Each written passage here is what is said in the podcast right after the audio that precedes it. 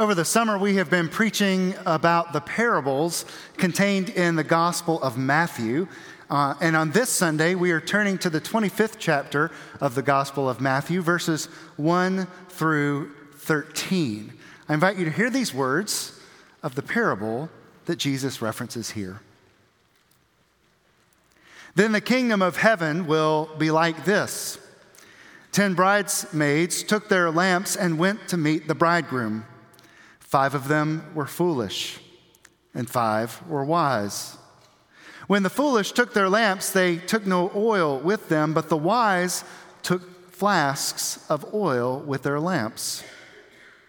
As the bridegroom was delayed, all of them became drowsy and slept. But at midnight there was a shout Look, here is the bridegroom, come out to meet him. Then all those bridesmaids got up and trimmed their lamps. The foolish said to the wise, Give us some of your oil, for our lamps are going out. But the wise replied, No, there will not be enough for you and for us. You had better go to the dealers and buy some for yourselves.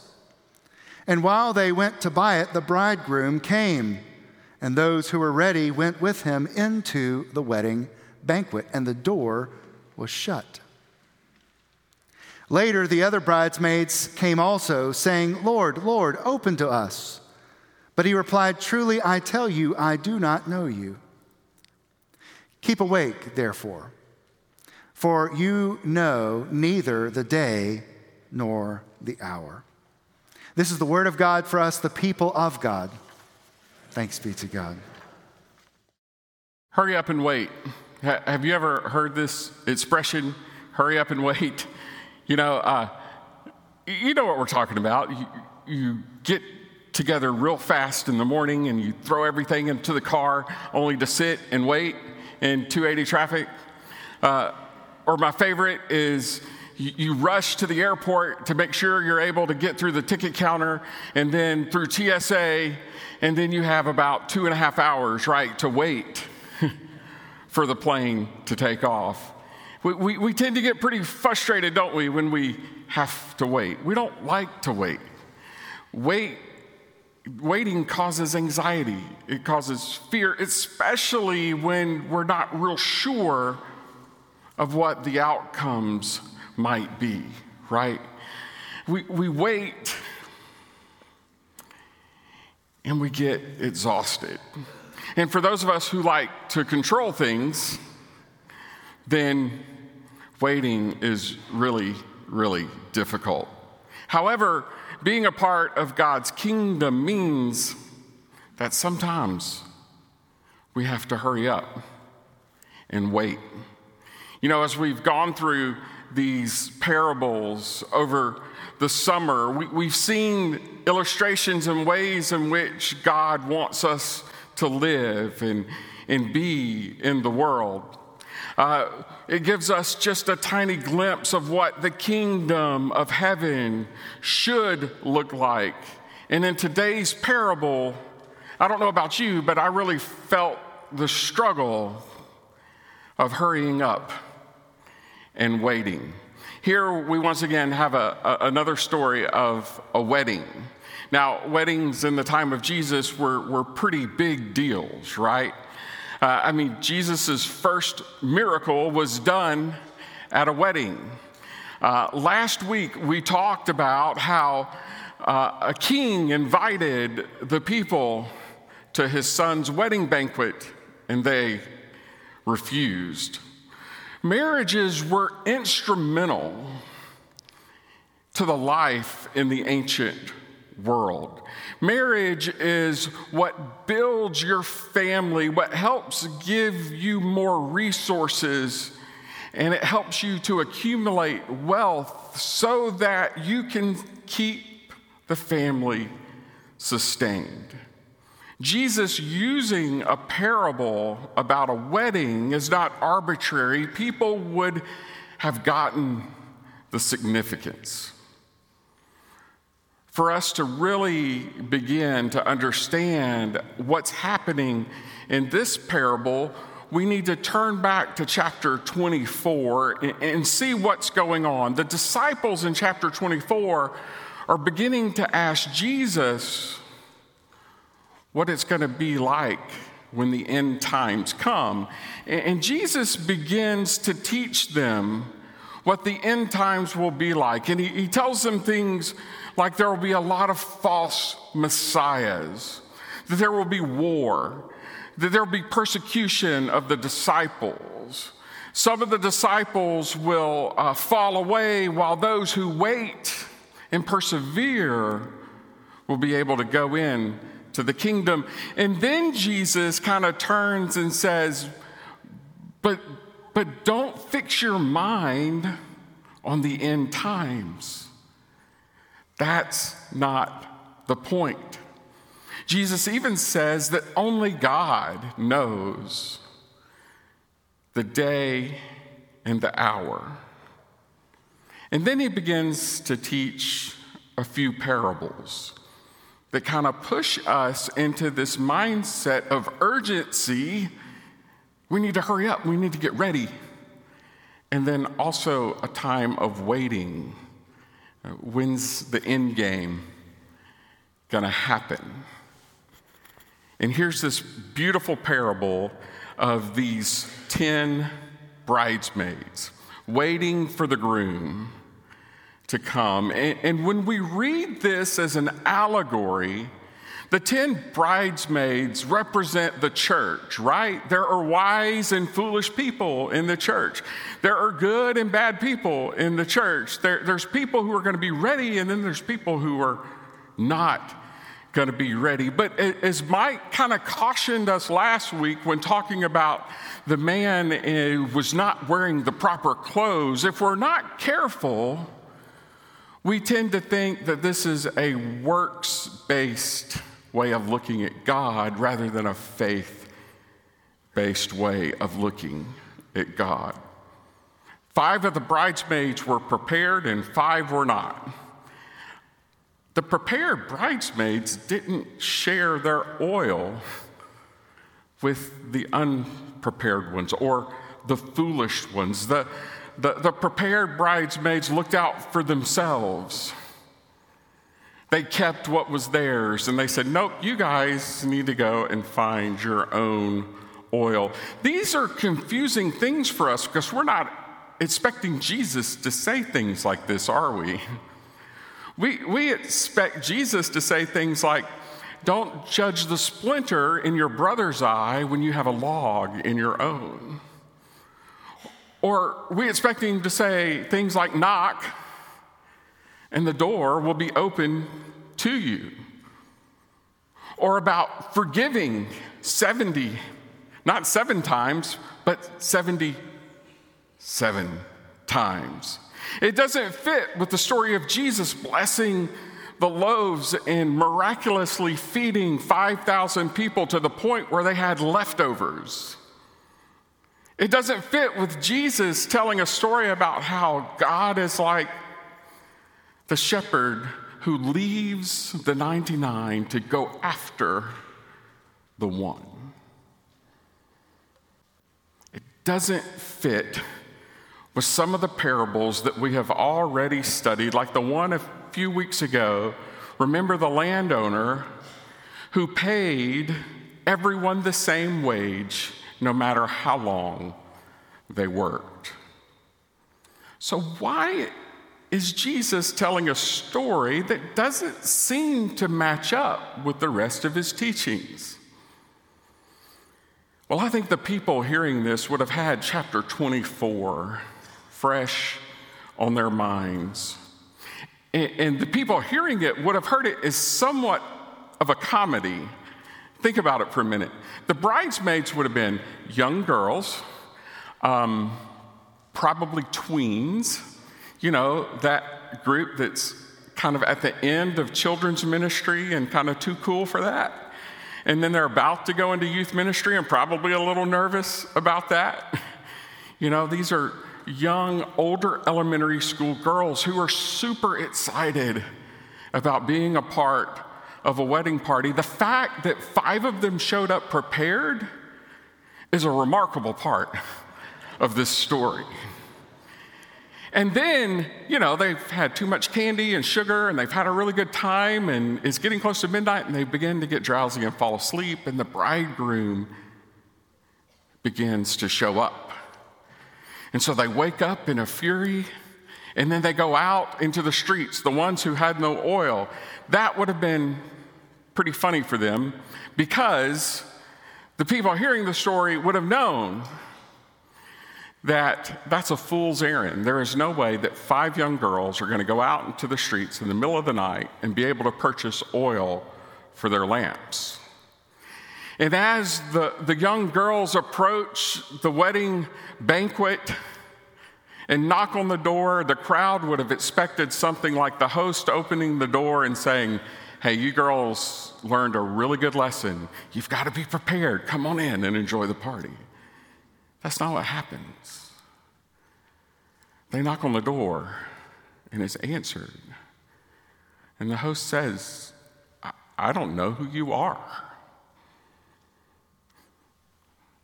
That jolts us back into reality from hearing a fun story about a wedding party to none of us are truly prepared for Jesus to come back. And we need to be prepared. But most of us are not. It brings into focus that we have some urgency, that we need to hurry up and wait. Uh, my stepfather uh, received a transplant, which gave him seven more years uh, with his family. Talk about hurry up and waiting. we did a lot of that while waiting for a heart for Bob, my, my stepdad. And, and I'll never forget going down to New Orleans to be with my uh, mom and my siblings, my stepbrothers and sisters. And the first time she came into the waiting room from seeing him, she was astounded. She said, His fingernails aren't blue, they're the right color. Just moments after surgery. Uh, Bob received a heart from a 17 year old young man who was killed in a motorcycle accident. And this often bothered him. In fact, in the hospital, he asked about the donor, and I was talking to my mom about this this week, and my mom just kind of remarked it was a 17 year old kid who in Texas who died, and he began to cry. And he kind of masked that pain over, over the years. You know, we, we would have a cookout, and he'd be eating his favorite Polish sausage, and, and uh, we'd kind of look at him sideways, like, you shouldn't be eating that. And he would say, What? I have a heart of a teenager.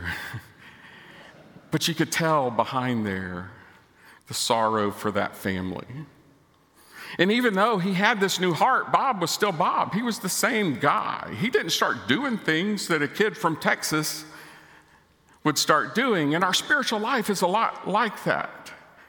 That, that we, we have this change in our heart but transformation doesn't happen overnight. We have to put in the work in order to live a holy life and be ready for Jesus. Jesus desires for us to live into a new creation. And we take on that responsibility.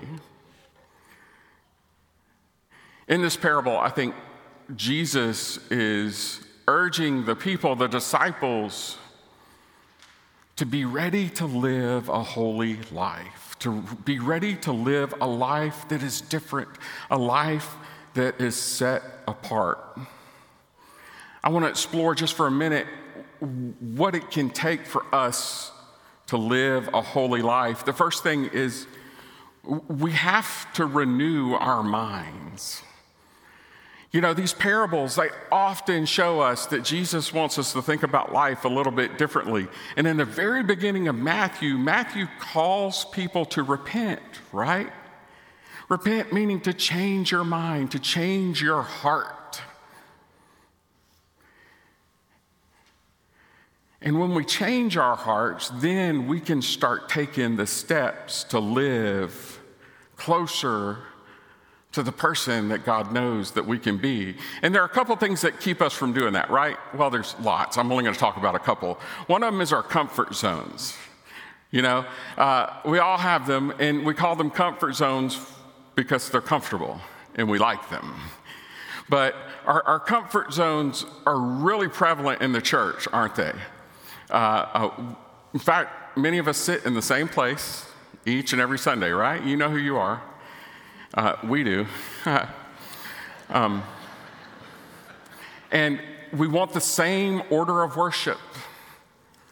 We want it to be familiar. If you don't think that we want the same order of worship, just talk to Nancy afterwards when we take out Go Forth for God. uh, it's a deal. Another thing that keeps us from renewing our mind is our pride. Our pride gets in the way. You know, pride is one of the seven deadly sins, and our pride gets in the way of living a life that's full of grace. When we're prideful, we become convinced that we're right rather than being humble and listening to other people. When we live with pride, we miss the kingdom of heaven. The next thing we need to do is we need to stay alert and keep watch. You know, these, uh, these bridesmaids, they, uh, in verse 5, it says, the bridegroom was delayed and all of them became drowsy and fell asleep. I don't think they fell asleep.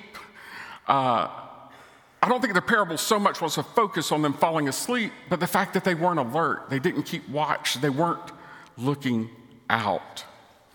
A lot of times we let our culture dictate how we live our life, which keeps us from looking out for where God's already at work in the world. Uh, do you remember the story of Mary and Martha in the Gospel of Luke? Uh, Martha is doing all the chores and getting things done, and Mary's sitting there at the feet of Jesus. Then uh, Martha kind of gets mad and she goes up to Jesus and says, Look, don't, don't you care that I'm doing everything and she's just sitting here? And Jesus looks at her and says, Martha, Martha, you are worried and upset about many things, but few things are needed. You know, I saw a blog post this week, and the title was Jesus Never Asked You to Be Busy. I love that. And I really resonate with that. And I think that's what he was getting at with Martha. Jesus doesn't ask us to be busy, he asks us to be ready. It means we need to stay awake and alert and then keep our eyes on God. Uh, on Thursday, we were sitting in the office and I was talking with Michael Bowman, who's preaching the same text down in Modern and he brought up something about this passage that I hadn't considered. Uh, the, the verse that he was talking about is six and seven. It says, But at midnight there was a shout, Look, here is the bridegroom, come out and meet him. Then all of the bridesmaids got up and trimmed their lamps. Michael was talking about how they, they were told to go out and meet the bridegroom, but instead they went off and did a task and went to trim their lamps. Maybe they didn't have to go out and buy oil at all. Maybe all they had to do was go to the bridegroom, go towards Jesus. By taking their eyes off the main thing, they missed being a part of the kingdom of heaven. Uh, John Wesley, who uh, founded the Methodist movement, uh, gave us uh, what we now call as our, um, our general rules of the church do no harm, do good, and attend to the ordinances of God. Uh, Bishop Rueben Job changed that, the title of that third one, and, and it's so much better. R- Rueben Job says that third one should say, Stay in love with God. And that's how we move toward being ready, is by doing the things to help us stay in love with God. You heard the kids say lots of those pray, attend worship, read scripture. Wesley would have said practice the sacraments, fasting, Christian fellowship. And when Wesley talked about Christian fellowship, he was talking about small groups and accountability. Being a part of God's kingdom means that sometimes we have to hurry up and wait. We hate waiting, don't we? However, the kingdom of God is found in the waiting. It is in the in between spaces, it's in the now and not yet when the kingdom things happen. Uh, in the spring, our sermon series on becoming resilient, we looked at Hebrew words that can help us learn to live today for God, kind of like the ancient Israelites did. And, and in one week, we talked about hope.